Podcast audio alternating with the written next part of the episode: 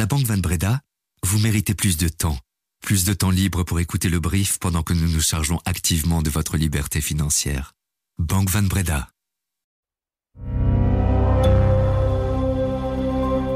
Bonjour à toutes et à tous, nous sommes le mardi 27 février et voici notre regard sur l'actualité, l'essentiel pour celles et ceux qui ont l'esprit d'entreprendre. Le brief de l'écho.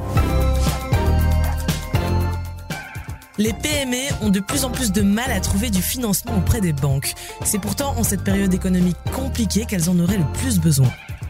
Les banques européennes prévoient de rétribuer leurs actionnaires à hauteur de 120 milliards d'euros pour l'exercice 2023, mais cette générosité risque bien de ne pas durer longtemps. Les constructeurs sont souvent critiqués pour l'absence de petits véhicules électriques abordables produits en Europe de l'Ouest. Eh bien, Renault lance la riposte avec sa nouvelle R5. Je suis Ondine Weres. Bienvenue dans le brief.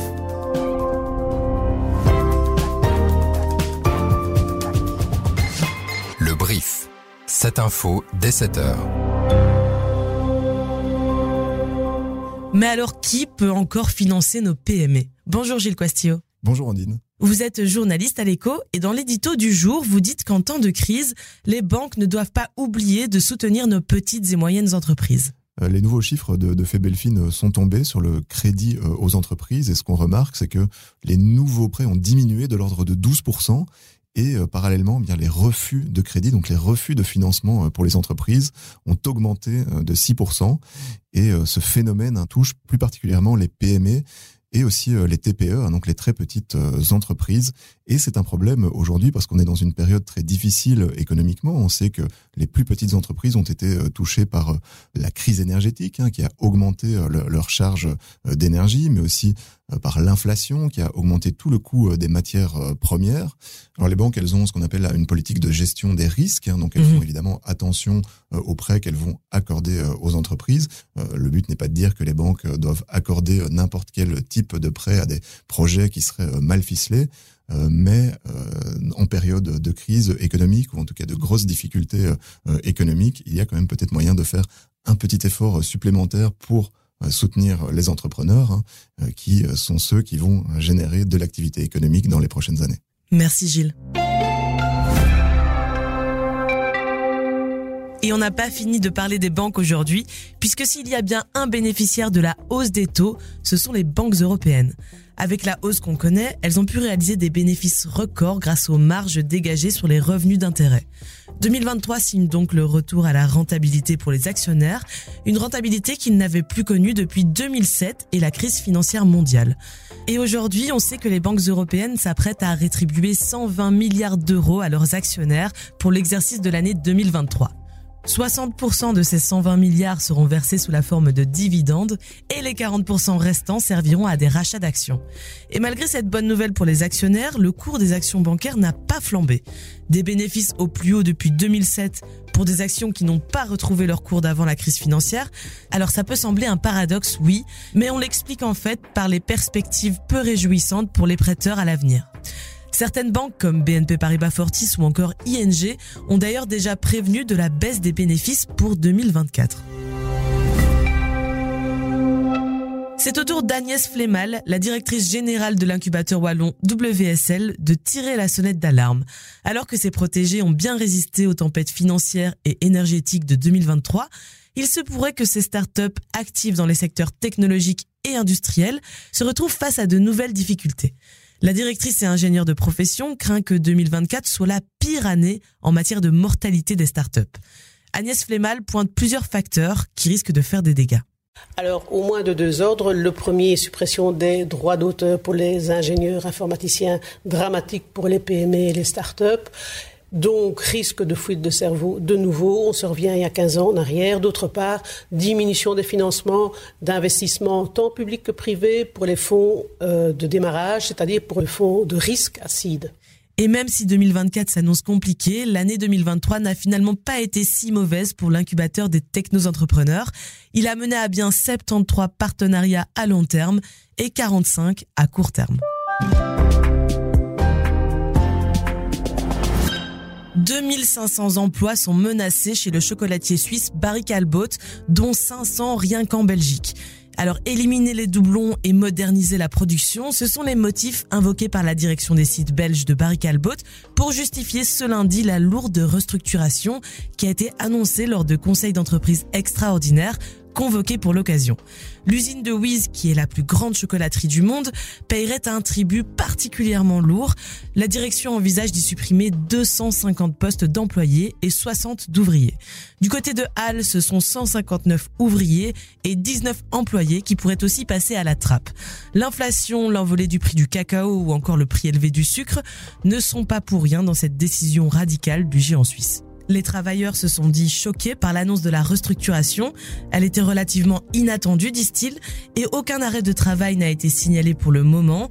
Les employés continuaient lundi soir leur activité.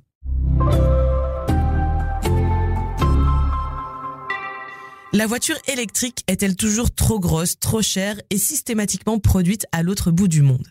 Il est souvent reproché aux fabricants européens de ne pas en faire assez pour décarboner leurs activités, mais aussi pour démocratiser la vente de véhicules électriques. Le français Renault s'attaque à ces critiques avec sa nouvelle R5, un petit gabarit avec 300 km d'autonomie produit en Europe de l'Ouest. Niveau prix, la version entrée de gamme de la R5 avoisinera les 25 000 euros. Elle rejoint donc la vague de véhicules made in Europe et abordables dont fait déjà partie la IC3 de Citroën. La semaine passée encore, la Fédération européenne pour le transport et l'environnement faisait savoir que le segment des citadines électriques était en retard par rapport à celui des citadines thermiques. Au micro de notre journaliste Benjamin Evrart, Lucien Mathieu, le directeur de la thématique voiture de la fédération, explique le double enjeu auquel répond l'introduction sur le marché de petites voitures électriques. Aujourd'hui, il y a tout simplement euh, avant le lancement de cette euh, R5, aucun modèle euh, d'électrique abordable produit euh, en Europe. Et c'est vraiment important la production en Europe parce que la décarbonation ne peut pas se faire en même temps que la désindustrialisation. Donc c'est important pour nos emplois, pour notre compétitivité, pour notre résilience notre autonomie stratégique de produire ces modèles en Europe. Ça nous permet aussi de mieux contrôler, euh, euh, disons, les conditions environnementales et sociales de la production. Pour comprendre que ce lancement est, important, il faut regarder un peu le marché du véhicule électrique. Ce qu'on remarque aujourd'hui, c'est que la demande, il y a une demande très forte de petites voitures électriques abordables. Mais malheureusement, les constructeurs se sont concentrés euh, ces dernières années sur les véhicules électriques de grande taille et donc bien plus chers. Mais heureusement, on voit en fait qu'il y a une, douzaine de, modèles de véhicules électriques abordables qui arrivent en Europe dans euh, les, prochaines années. Euh, mais ce qu'il faut maintenant, c'est vraiment euh, augmenter le volume et la production de ces véhicules électriques abordables. C'est une très bonne nouvelle pour Mistral, le champion français de l'intelligence artificielle. Microsoft vient d'investir dans sa technologie. Le géant américain l'a annoncé hier. Il signe un accord sur plusieurs années avec la start-up européenne. Microsoft prend une participation minoritaire au capital de Mistral et il lui ouvre son cloud qui est une infrastructure critique pour le bon fonctionnement des intelligences artificielles. Le président de Microsoft, Brad Smith, y voit le moyen d'aider cette très jeune pousse puisqu'elle a seulement 10 mois d'existence. Après, clairement, Microsoft ne met pas tous ses œufs dans le même panier. Il diversifie ses investissements puisque l'entreprise a déjà investi 13 milliards d'euros dans le précurseur OpenAI, qui est la maison mère de ChatGPT. Les détails précis de l'accord conclu avec Mistral ne sont pas encore publics. On sait en revanche qu'il donnera lieu à une collaboration en matière de recherche et de développement. Le but serait de répondre aux besoins spécifiques du secteur public, mais aussi de créer des applications pour les gouvernements européens.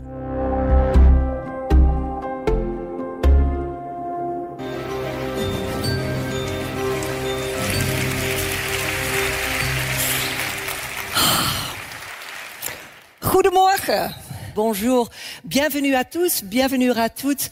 On est bien là pour la cérémonie de présentation de la sélection des restaurants du guide Michelin pour Belgique et Luxembourg pour l'année 2024. C'est bien la ville d'Anvers qui nous fait le plaisir de nous accueillir cette année. Que d'applaudissements pour finalement en garder un léger goût amer en bouche. Plus lourd à digérer qu'un cornet de frites en fin de soirée, la nouvelle est tombée hier. La Belgique ne compte plus que deux restaurants tri-étoilés. La célèbre enseigne flamande Hof van Cleve a perdu sa troisième étoile pour n'en garder que deux. Mais notre pays fait tout de même une belle récolte avec neuf nouveaux restaurants qui décrochent une étoile et deux établissements avec une double récompense. Julien Malès, c'est le chef du restaurant Namurois près de chez vous. Il reçoit le titre prestigieux de jeune chef de l'année. Et on salue la prouesse du chef Christophe Hardiquest. Il a fermé son restaurant 2 étoiles bonbons pour ouvrir il y a tout juste un an son comptoir gastro Mensa. Un an lui aura donc suffi pour retrouver une étoile. Et la talentueuse chef de la roseraie à Modave, Marie Trignon, entre à son tour dans la famille des chefs étoilés avec une carte aussi goûtue qu'abordable. Et ça, c'est une belle prouesse. Vous pouvez retrouver la liste de tous les nouveaux étoilés sur le site et l'app de l'écho. Il y en aura forcément un à moins d'une heure de chez vous. Je vous mets le lien dans les notes de l'épisode.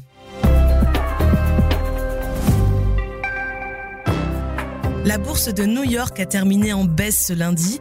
Elle reprend son souffle après une semaine de record et avant de nouvelles données économiques cette semaine aux États-Unis, notamment sur l'inflation. La bourse de Tokyo était quant à elle très légèrement dans le vert en début de séance, encouragée par la grande faiblesse du yen qui soutient ses valeurs exportatrices, mais ses gains étaient limités après le petit repli de Wall Street la veille. C'est déjà la fin de ce brief. Merci à toutes et à tous de nous avoir écoutés et merci à Julie Garrigue qui a préparé cet épisode. Et moi, je vous dis à demain. Salut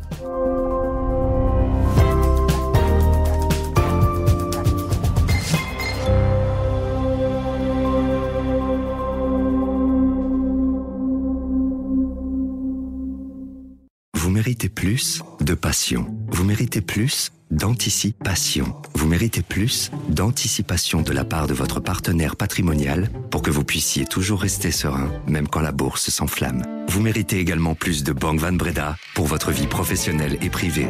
Banque Van Breda, réservée aux entrepreneurs et aux professions libérales.